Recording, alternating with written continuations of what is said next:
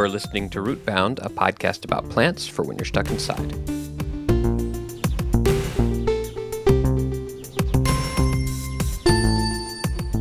This episode is once again brought to you by roses. Just like every cowboy sings a sad, sad song, every rose has its thorn.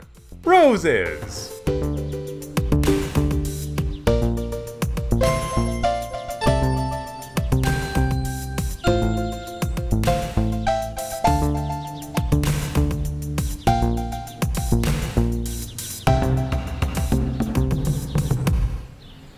Hi, thanks for listening to another episode of Rootbound. My name is Steve, and today at the top of the show, I want to talk about nectar. Nectar is pretty cool. You know, it's the sweet liquid that plants create, and uh, as a beekeeper, I think maybe I'm a little bit more into nectar than other people because nectar is what bees collect and then transform into honey, so that's pretty cool. But in general, nectar is just this really cool example of reciprocity between the plant world and the animal world. So, nectar is a is a product that plants create that is just for the bugs. You know, they create nectar to to attract bugs, and then in turn, the bugs pollinate the plants. And so, this is a great example where the the, the bugs get a tasty meal, and the plants get the ability to carry on generation after generation. So, I think that's pretty cool. And then when I was uh, researching nectar today, I, I, learned a fun fact or dazzling detail that uh, I didn't know before. And there are actually some plants that produce nectar that is not for pollination. So there's two kind of main categories of nectar producing parts in plants. There are floral nectaries. That's a nectary is a is a nectar producing part of a plant. And then there are also extrafloral nectaries. And floral nectaries are within the flower and their purpose is for for pollination. The the the nectaries are, are near the pollen, and when the bugs go in, they get the pollen on themselves and they take it from plant to plant. But there are parts of plants that are not inside the flower. They're on parts of the leaves or at joints or on the leaves themselves. And some plants create this nectar and I guess when they first discovered these, they thought maybe it was just a way to like manage sugar. It was more like an excretion.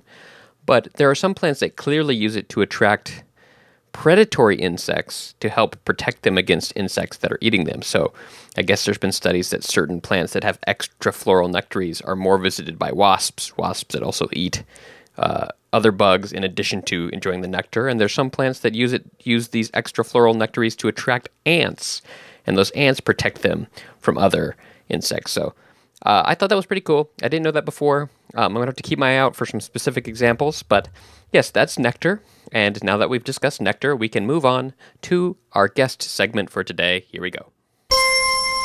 The honey bees that fetch the nectar from the flowers to the comb never tire of ever buzzing to and fro because they take a little nip from every flower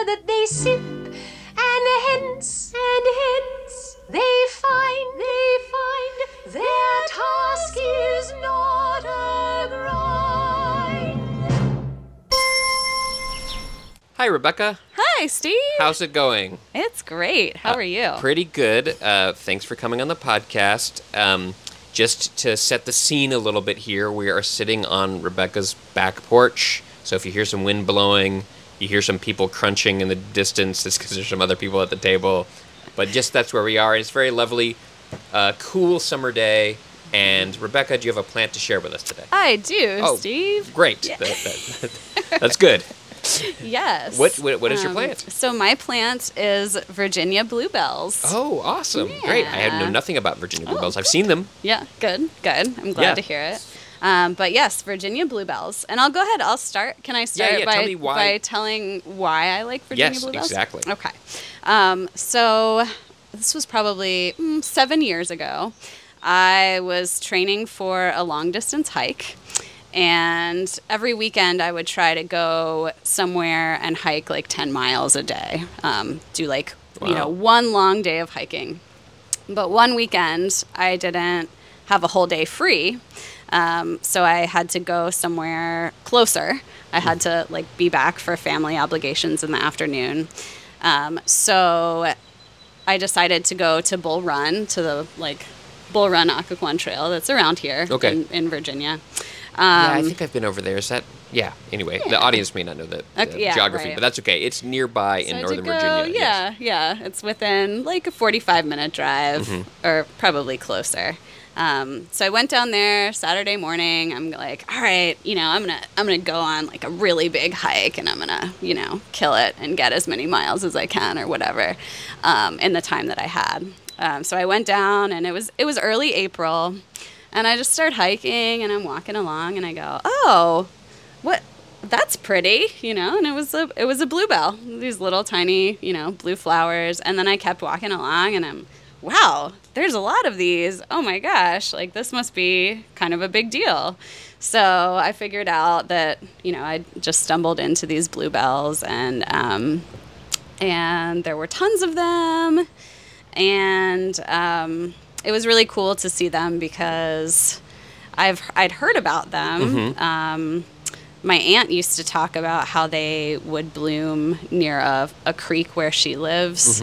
And but I'd never really made a point of seeing them, um, so it was nice to just kind of stumble upon it and um, just realize that that was something really cool and special and and local to my area. Yeah, that's cool. Um, so, and if I had if I had had more time, I would have hiked. Like I would have driven out to you know the AT or somewhere further west, Mm-hmm. and gone on a longer hike, and I would have missed the bluebells. So Did the yeah. bluebells? Um, were they pretty enough to slow down your hike and make you not go as far that day? Totally. Yeah. No, actually, the first day, no, because I it was on the right on the path that I had planned on going on. The second day that weekend, I went back to the same place, and I hiked the opposite direction because I had done like a little bit of research that night um, to see, you know, what's going on with these bluebells, and I went the other direction. It was a little flatter that direction, and I was like, oh well, maybe I should go faster. And I said, you know what? I'm just gonna relax and enjoy this, and it'll be okay. Yeah. So, yeah. Do you remember what month it was? So it was April. April, Yeah. okay, cool, So they they always bloom in early April, Mm-hmm. and they bloom for about two weeks, two to three weeks. Um, and they are let's see i'll go into some more like factual Yeah, fun facts and dazzling detail time. Um, so the the latin name is mertensia virginica Mm-hmm. they're also called virginia cowslip roanoke Oh, okay. bells lungwort oyster leaf lots Did you say lungwort? Lungwort. Like L U N G? Yes, like lung. Interesting. yeah, apparently Native Americans used to use them to treat pulmonary conditions, but Lungwort. they are not edible. Okay. Like, I mean, they probably have to be significantly Sure. processed, Interesting. like most things. Um, I'm glad we call them bluebells and not lungwort. That Yeah. they probably wouldn't have as good a reputation. right. Yeah. anything with the word wart yeah. is kind of yeah, like yeah.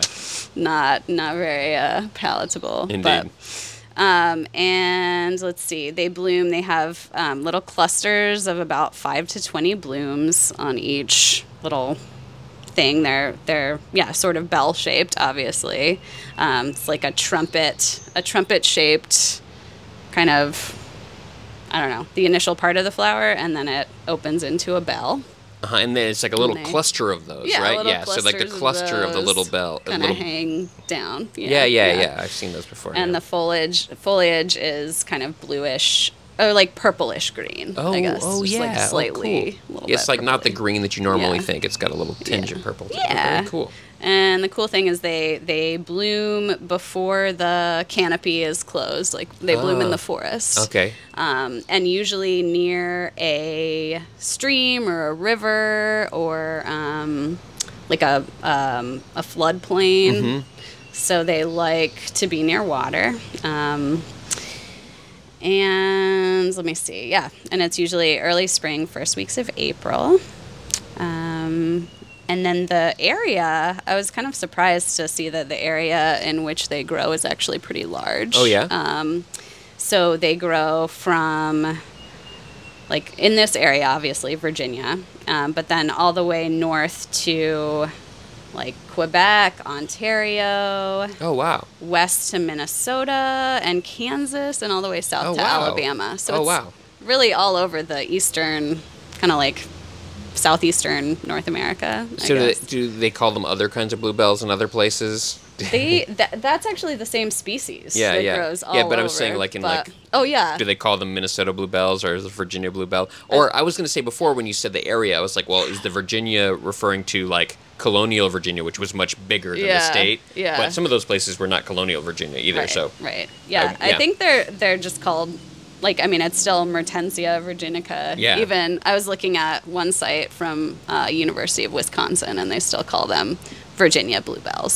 interesting. Ah, Okay, yeah. cool. Yeah. But there are some other species that are related. Um, like in Newfoundland, this was kind of cool. There's there's something similar that grows kind of near the beach, like near the coast. Oh, cool.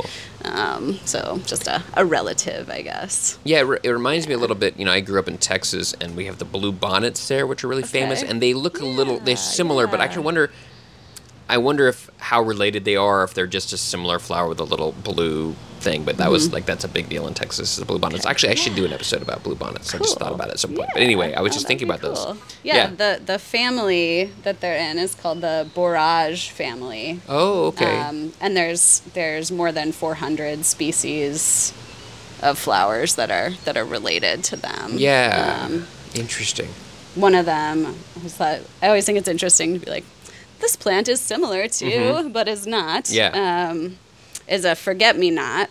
Oh, A okay. little like little flower with little blue petals. Mm-hmm. Um, and that one's an open flower. That one has fla- five petals. Um, but the yeah bluebells kind of have fl- five petals, but they're like fused into one. I see. I shape. see. Uh huh. Very was interesting. Yeah. Um, Any, let's do you have see, any other fun facts or dazzling details oh, about. Bluebell? I have like yeah, and way you've got a, too many. Rebecca has a huge like- page of notes here I'm looking at, so I know there's more to come. Yeah. I mean, you're lucky I didn't make a PowerPoint. but, um, they don't work as well on they- podcasts. yeah, right, exactly. um, one thing that I thought you might find interesting, I looked into how they are pollinated. Mm-hmm. Oh yeah. Um, and so typically, because of their shape, you know, they kind of droop down.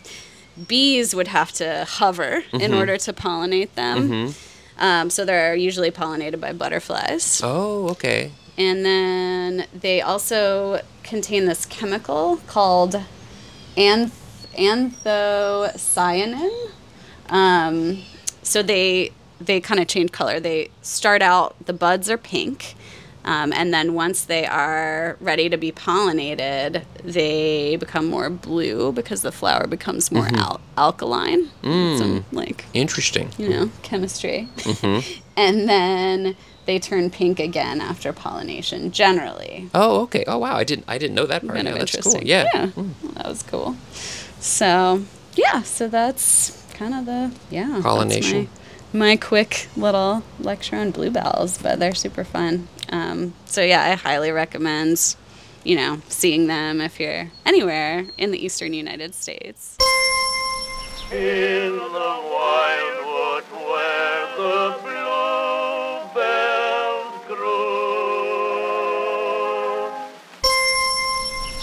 Cool. Well, thanks for sharing.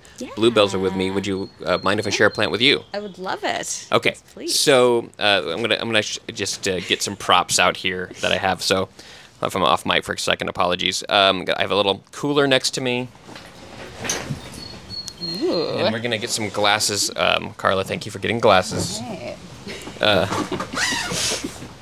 And so I have this, Ooh. and um, this is a jar. I just pulled a jar out of my bag here. The jar has things floating in it, and I'm gonna just get your assessment first, Okay. Rebecca, if you know what is going on here. Um, is well, I heard you talk about your dandelion mead. Yes. Is that what this is? This this is a mead, Okay. but this is not dandelion. Okay. Do, do these fla- there are flowers in here. I'll reveal that now. There's Flowers flowers floating in a in a yellowish liquid. Oh. Um, oh, yeah, okay. Oh, I see them. Okay, they're kind of, yeah. But it's hard to tell. I mean, the flowers kind of just look, Yeah, I don't know, white or colored by the liquid that they're in. Yes, I so they, guess. they are little white flowers, and this I should have got something to cut this, uh, but I'm gonna just deal with it. okay. It's fine. right. Um, this is my plant I chose today is is elderberry, Oh, and these are elder yeah. flowers. Okay, And so this is great. elderflower mead. Okay. And we're gonna pour a little bit out for everybody here, and I'm gonna do my best to do this on, Okay. on, on mic. Here, I and can uh, put this down. um, Yeah. Wait, wait, wait. Let's let's actually actually let's do this because actually if you if you press the top of the jar, you press that. You see that? Yeah. It's under pressure. So now what I'm going to do is I'm actually going to have you hold your mic up up to it. Hold your mic right close to it, and I'm going to open the jar. Okay? okay. Oh, there's a little bit. It wasn't too much. Maybe Little when f- you. It's not that fizzy because I just I just kind of put it in the fridge today. I didn't want it to go too much, so it's not going to be as fizzy. But let's just do our best here to uh, let me get some of my electronics out of the way Yeah. before I start pouring this stuff. All right, let's see here. Here we go. I'm gonna pour a little bit. Good. Let that drain. I'm gonna try to pour four of these. Awesome. Sorry, I'm making a mess here a little bit. Apologies. It's all good. I'm- it's, our house is usually messier. So. Okay, so we go like that, and then we're gonna pour a little bit more, and then.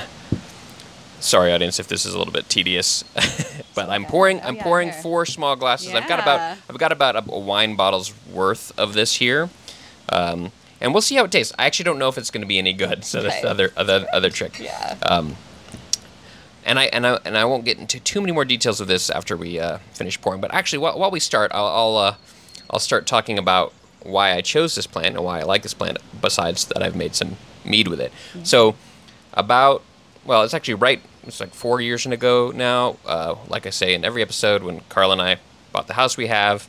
Um, before we even bought the house, I was looking into some gardening stuff, and I, I discovered that the Fairfax County Soil Conservation District has a yearly uh, native seedling sale, oh yeah, yeah. and you can and, apparently it's pretty common in a lot of places. I didn't know that, but every year you can like for pretty cheap. It was like twenty bucks. I got ten seedlings, two of five different plants, Okay. and one of those was elderberry, and it was American elderberry, which I at the time I didn't really realize was. Um, you know, when I think of elderberry, I always think about Europe, right? Like that's something that was in my brain. But apparently, elderberry is also native to this continent. There's actually three species at least that are native to this continent. Continent, but this one that I'm growing is Sambucus canadensis, which is like Canadian uh, Yep. elderberry or just North American elderberry. okay. Um, and yeah, so I got these little bare root seedlings, which I, you know, that's the first time I ever experienced a bare root seedling, which is basically looks like a stick with some dead roots on the bottom, and it's Yeah. like amazing that you can actually like grow a tree from that or Yeah, a bush from that. But I, cool. Along with a few other plants, I put them all over our yard, and the elderberry is by far doing the best. Like they are Oh. huge this year. Last year was the first year I got berries. Okay. But this year I'm going to get a ton of berries and also had so many flowers that I decided to do some stuff with the flowers, which elder flower is also used for many um, things. Mark is struggling to open a jar in the background. uh, there we be- go. yeah. Um, so, uh, yeah. They, they look like kind of. Do they look like kind of little tiny blueberries? So the, yeah, the they- berries Yeah. look like these tiny little dark. They're they're darker than a blueberry Okay. and they're small. The Yeah. flowers I actually almost brought um almost brought a flower head and then decided not to. I thought it wouldn't transport well. But the flowers form these like circular discs, and they're these tiny flowers as you can see in here. And they make this circular disc, and then all those flowers eventually get pollinated and turn into berries. So you have this like large circular seed head that ends up drooping down, heavy with Mm, berries. Yeah. Um, Cool. And yeah, it's it's super cool. I'm gonna take your glass and maybe finish. um, sure. fill look, you got some nice bubbles in this one. Look Yeah, at that one. Actually, I'm gonna do. I'm gonna do this one. I'm sorry. I'm gonna try to keep these even. These, these jars even. But um. Nice. So yeah. Well, so does it it grow into like a bush? yeah, so it's a big bush, Okay. and it and it ends up having lots of different stalks come up from the base. Mm-hmm. So now, like, it's actually getting bigger, and I have to kind of like, the stalks will pop up each year, kind of further and further away, and I have to kind of control it to keep it in its place. Wow. Um, and it's a huge bush. I mean, Wow, I'll post pictures of it on Instagram. That's The- one of them is bigger than the other, and it's like shockingly large, and um, it's a lot of fun. And um, I've been having fun experimenting with it. I'm gonna open up as soon as I finish pouring this. I'm going to uh, open my notes here and tell you some other fun facts and dazzling details about Okay. elderberry. Very cool. So yes, elderberry, the the Latin name, as I mentioned before, is Sambucus canadensis. This one, but Sambucus is the genus of elderberry, Okay. and um, s- first I was like Sambucus. That's interesting. That sounds like sambuca. Like, in there's a drink called sambuca. Yeah. You know, it's like a anise flavored beverage, and apparently there's not any. Like the drink sambuca has nothing to do with elderberry, Oh, and I don't know. okay. I couldn't actually figure out why the drink is called sambuca. Yeah. It has no elderberry products in it whatsoever. I think it was like a marketing thing, honestly, because I think the drink is not that old, or at least the name. So Mm-hmm. that's sad. But Hmm. um, the name elderberry, you think elder, and you think it has to mean like old or something. But from what I found, is elder is actually from uh, like old English word eld, which means fire, Okay. and you can use the hollow stalks to make fire. So that's where the name elder comes from. Actually, it comes from its like ability to make fire. And this, yeah, the Oh, yeah. the stalks actually are really cool. I almost brought one of those too. They're segmented and they have the hollow pitch, so they're very easily to become hollow. And so if you're trying to make, Okay. I guess it makes it easier to make fire. But also people have made flutes with them and pipes and whistles and. Actually, some Oh, of the other cool. names for them is like pipe plants because like it really does like have these little uh, solid pipes, and I just kind of learned that recently. So I'm gonna try to start making some stuff. I almost tried to like see if I could get a whistle, whistle together today, but I ran out of time. so I'm gonna try to make an Cool. elderberry whistle. Cool. Um, so yeah, sambuca. Sambuca's actually that word sambuca is the name of an instrument. okay. And I think Oh. originally it was the name of a wind instrument that has Yeah. that was made from it, but I couldn't find any pictures of what that actually was. But there is an instrument called a sambuca that's like you know in like old images that there's like a person playing a little harp. Okay. That's like a sambuca, but that apparently has nothing to do with the elderberry. It's Okay. very confusing, interesting. but um, but that's what sambuca means, and I think that's why they started calling sambucas is because of the wind instrument made from the plant, not Okay. this other thing called the sambuca. A little bit confusing. wow. So both the berries and the flowers are used a lot, but the elder flowers are. Uh, if you've ever had Saint Germain, the the liqueur Saint Germain or Saint Germain is elderberry liqueur. You'll, it's on a lot of cocktails. Yeah, Um, okay, and and it's an elderberry liqueur. Um, you can make mead with it. You can make syrup with the flowers. You can make wine from the berries. Mm-hmm. Um, I've had elderberry wine before. Oh, Actually. nice. We went to a like a farm B and B, and Oh, that was one of the things that he, he was like, "You have to try my elderberry wine." And That's wonderful. I, I, I want to try to make elderberry wine this Yeah. year when when I, I think I'll have enough berries to do that. Last year I only made elderberry syrup, Okay. um, which is also pretty tasty. Um, and also, and it's supposed to be good for um, the immune system. yes, Is that right? yes, indeed. In fact, I, I was looking at that because now elderberry, if like you go to CVS, the drugstore around here, there's like a whole section of like elderberry products, Oh. which is like really interesting. I was like, well, I was like, Yeah. what what's the truth in that? What does that really mean? And I found a couple of scientific studies. There's one study that was published in the journal Nutrients, um, a paper by Evelin Tiralongo, Shirley Wee, and Rodney Lea called "Elderberry Supplementation Reduces Cold Duration and Symptoms in Air Travelers," a randomized, double-blind, placebo-controlled clinical study.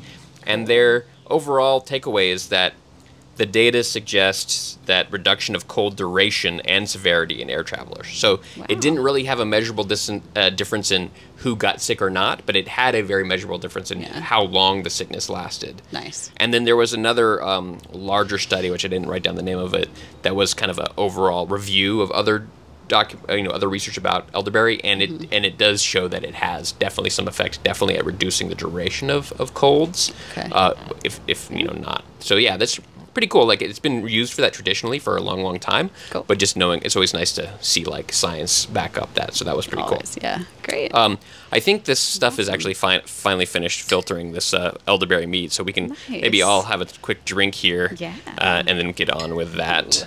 Yeah, so Cheers. let's cheers and let's see if this tastes any good, guys. Yay. It's good. yeah, it's great. Wow. It's very tasty. It's like sweet, but a little bit like Oh yeah. it's a little bit tangy. Um, Some floral. the floralness, uh, definitely the elderberries are there. Mm-hmm. It's different from my other my other meads. That's really fun. That's really nice. All right, success. Okay. Yay. wow. So what what have I missed here in my notes? Uh, blah blah blah blah blah. Oh, so one interesting thing now that I've made you drink this is that um, uh, elderberry does at least the, the stems and leaves do contain cyanogenic glycosides, Mm, which are chemicals that can turn into cyanide. so Oh, elderberry alright. can be poisonous. As I take another drink, Okay. That's okay. I'm just gonna, and um, you know, might as well live it up now. Yeah, for sure.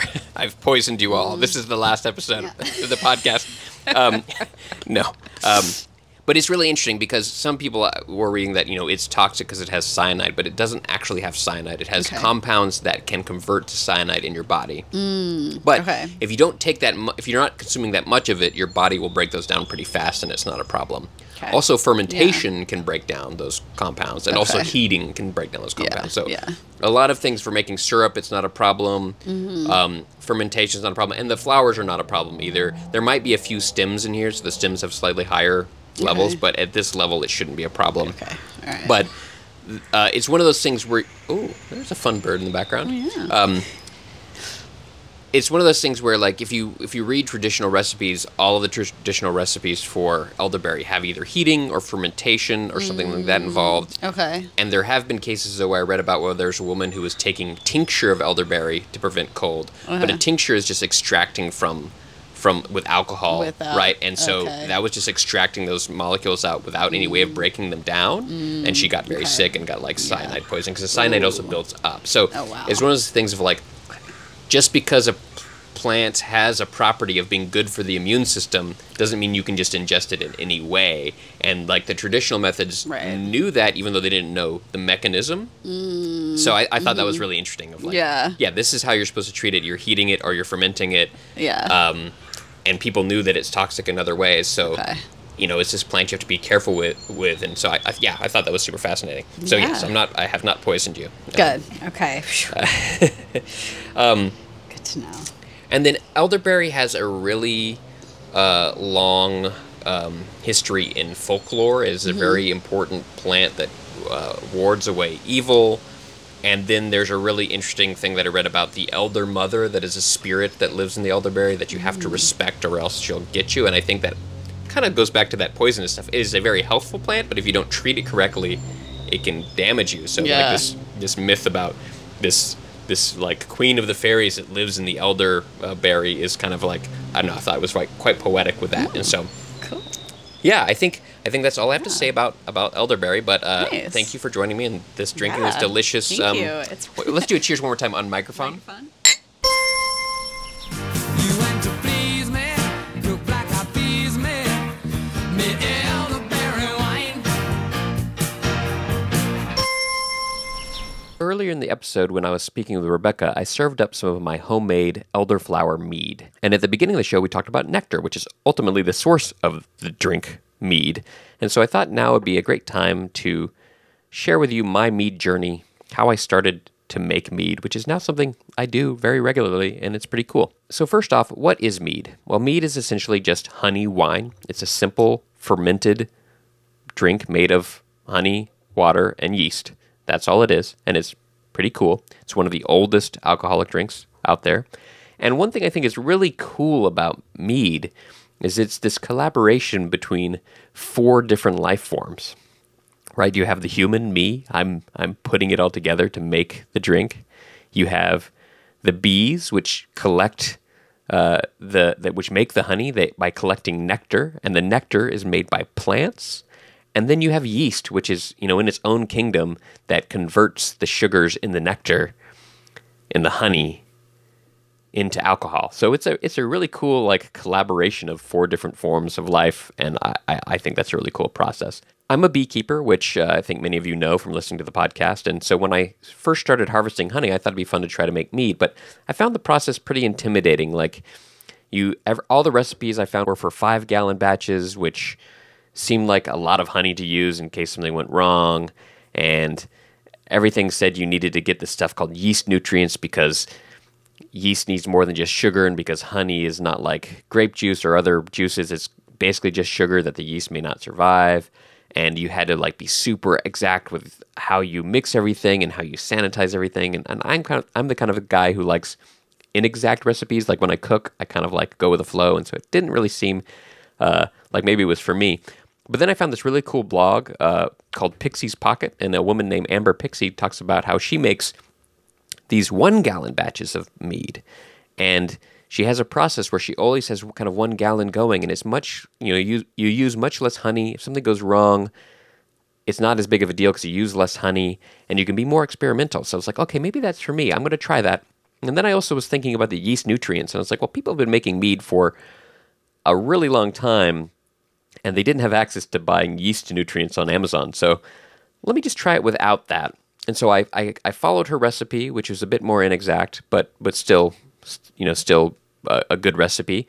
And I made a one gallon batch of mead uh, using yeast I bought online. I didn't use the yeast nutrients because I was like, people have been doing this for a long time, and it worked. It was good. I was so amazed. Uh, after about a month of fermentation, uh, a little bit longer in the bottle, it was really tasty, and uh, you know, made about four bottles of mead. Um, and I was like, wow, it worked without yeast nutrients. And my theory behind that is that my honey is, you know, basically straight from the hive, and that honey has lots of pollen in it still, and there's, you know, stuff that the yeast can feed on besides just sugar. So that's my theory. I think if you buy honey from the store that's super processed, maybe you're not going to have as much luck. I haven't tried that because I don't need to buy honey from the store, but it worked, and I've never had that problem where I think the fermentation stopped because the yeast didn't have enough to go on. So the still the process was still a little bit too complicated for me. Like, you know, buying the yeast online, making sure everything is super sanitized, making this gallon batch. Um, and so I didn't make mead that much, but but then I got this book called The Art of Fermentation by Sandor Ellix Katz, and it's a really awesome book about all sorts of fermentation, particularly wild fermentation, using yeast from the environment, not buying it from the store. And his chapter about mead is is much more chill. Like he's not as concerned. You still got to wash things, but he's not concerned about heavy sanitization because you know when you're making mead with store bought yeast, you want to make sure that's the only yeast acting on your mead. But if you're using wild yeast, the yeast that lives in the honey already, you don't you don't need to worry that much. You know, you want to foster those yeasts that live there already. And his recipe is super simple. Your only ingredients are water, honey, and then stirring. That's the magic part of this is that if you mix raw honey with water in the right ratio, about five or six to one, and then you stir it every day. And in the book, he says, stir, stir, stir, stir, stir, stir, stir, stir, stir, stir. He repeats that a lot, which I thought was fun. You do that every day, once or twice a day. And then about a week later or so, you go in to stir it and it bubbles up and it's like really magical. It's like, you know, you started with something that's like seems inert and all of a sudden it's it's come to life and it's bubbling. And I had this thought of like, oh, this is this would totally seem like magic to people who didn't understand yeast, right? Like um, you you start with kind of just this inert thing and all of a sudden it's comes to life and then when you drink it it makes you feel funny. It's it that it's a potion. and then I was thinking about, you know, that image of the witch um, stirring her pot. And maybe that image not comes from like cooking something but actually comes from fermenting something because that bubbling it, it happens as well when you when you make a fermented drink. So i thought that was really interesting and how how like you could really understand how this idea of magic came from these like alcoholic drinks. I i mean i really understood that myself. And it is it does feel magical right? This you make this thing you're stirring it and then you drink it and you get that that feeling um, and then another little piece of magic I came to understand in this process is that when I'm starting making these these smaller batches of mead, so I'm actually only making uh, one quart jar at a time, so it's about one bottles of wine worth per batch, which is really fun. It's much much more like low stakes. I don't have to use that much honey. I can experiment more. But since I'm doing that, I'm making I'm make I'm kind of keeping several batches going at a time. So I'll start with one, and when it gets going, I'll start another one, and but you know I've got maybe three or four going all the time. But one cool thing is if you I use the same stirrer on all of them. So each day when I'm stirring them, I start with the one that's the most active, and I stir it, and then I move on to the next one and the next one. But by using the same stir stick, I transfer a little bit of that active yeast culture from the first one to the second one and it actually starts fermenting way faster, which is really cool. And it's I'm like, oh, I have a magic wand. like I you know, by using this one device, this one piece of wood, right? It it makes the the process go faster. I'm like, oh, maybe that's where this idea of a magic wand came from. I don't know for sure, but I I, I felt that, and it was really interesting. So, um, I actually had a friend who who told me after I explained this process. She said, "Oh, so you you became a wizard?" I'm like, "Oh, I guess, I guess I did." So anyway, it, it's really fun, and so now I'm making you know these one these one you know bottle of wine batches of mead all the time. It's a really fun hobby. I'm enjoying it. It's it's it's not super exact. It really kind of fits my personality, and it's a lot of fun. So, um, if you want to try it, pick up that book by Sandor Ellix Katz. It's really great, and read this blog, Pixie's Pocket, which is also really inspiring to me. And if we ever meet in person and I've got some mead on hand, I'll definitely let you try it. It's it's a lot of fun to do, and thanks for letting me share my mead journey with you. My guest on this episode of Rootbound was Rebecca Yuri. Rebecca is a full time mom and part time yoga teacher. Rebecca and I go way back to the high school days, and also she's got a really great garden. So, uh, thanks for having us over, Rebecca. Rootbound is hosted by me, Steve Ellington. Music by Christian Kriegesgota. Fake ads by David Lani. Rootbound is a podcast about plants for when you're stuck inside, but if you can go outside, may I suggest taking a really long hike. But don't forget to stop and observe the bluebells. Roses!